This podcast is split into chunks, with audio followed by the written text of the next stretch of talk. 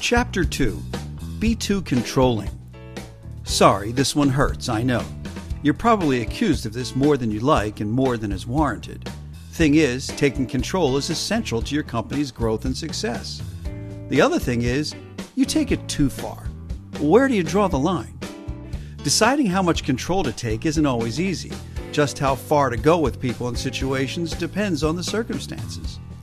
That said, you micromanage. You lack trust in others. You think you're the most capable. You refuse to let go. You impose your will too much and too often. They say you can never be too thin or too rich. Perhaps, but your instinct to seize as much control as possible is definitely too much of a good thing, like overexposure to the sun or relying too much on one club.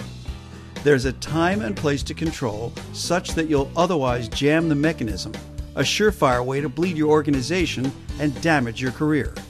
I realize this is a tough one. I'm just saying, think about it. Then change.